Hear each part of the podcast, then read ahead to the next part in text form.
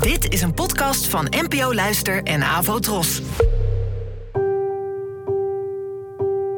Poëzie vandaag. Met Ellen Dekwits.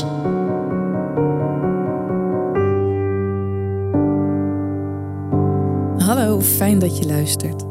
Het gedicht van vandaag heet De Dapperstraat en werd geschreven door de Nederlandse dichter J.C. Bloem, geboren in 1887 en gestorven in 1966. De Dapperstraat. Natuur is voor tevredenen of legen. En dan, wat is natuur nog in dit land? Een stukje bos, ter grootte van een krant, een heuvel met wat villaatjes ertegen.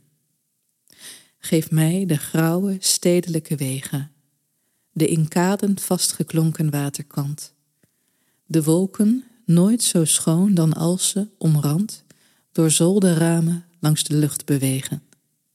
Alles is veel, voor wie niet veel verwacht. Het leven houdt zijn wonderen verborgen, tot het ze opeens loont in hun hogen staat. Dit heb ik bij mezelf overdacht. Verregend, op een miserige morgen, domweg gelukkig, in de Dapperstraat.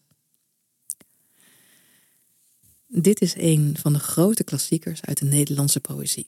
En de beroemde slotregel, domweg gelukkig in de Dapperstraat, is ook toevallig de titel, nou ja, niet toevallig, van een van de mooiste bloemlezingen van de vaderlandse dichtkunst, maar dat terzijde. Over naar dit gedicht. Wat is er aan de hand?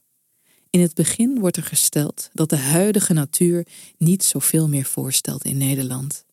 De verteller vertelt dat hij fan is van stedelijke landschappen, die helemaal zijn volgeplemd met stegen en kades. De lucht vindt hij het allermooist wanneer deze omlijst is door sponningen.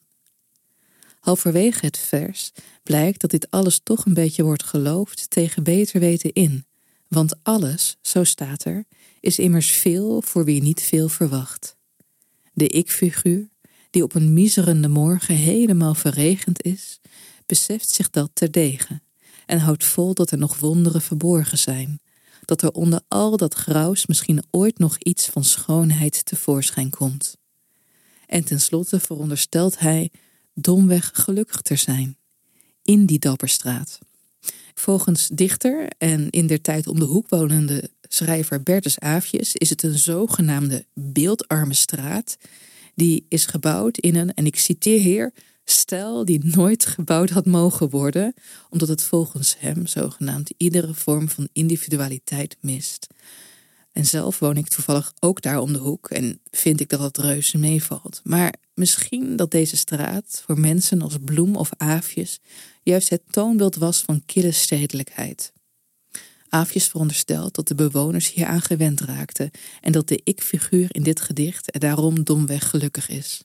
Nou ja, wie zich oefent in weinig te verwachten, kan waarschijnlijk op veel plekken zeer gelukkig zijn. Bedankt voor het luisteren en tot de volgende keer. Afro Tros, de omroep voor ons.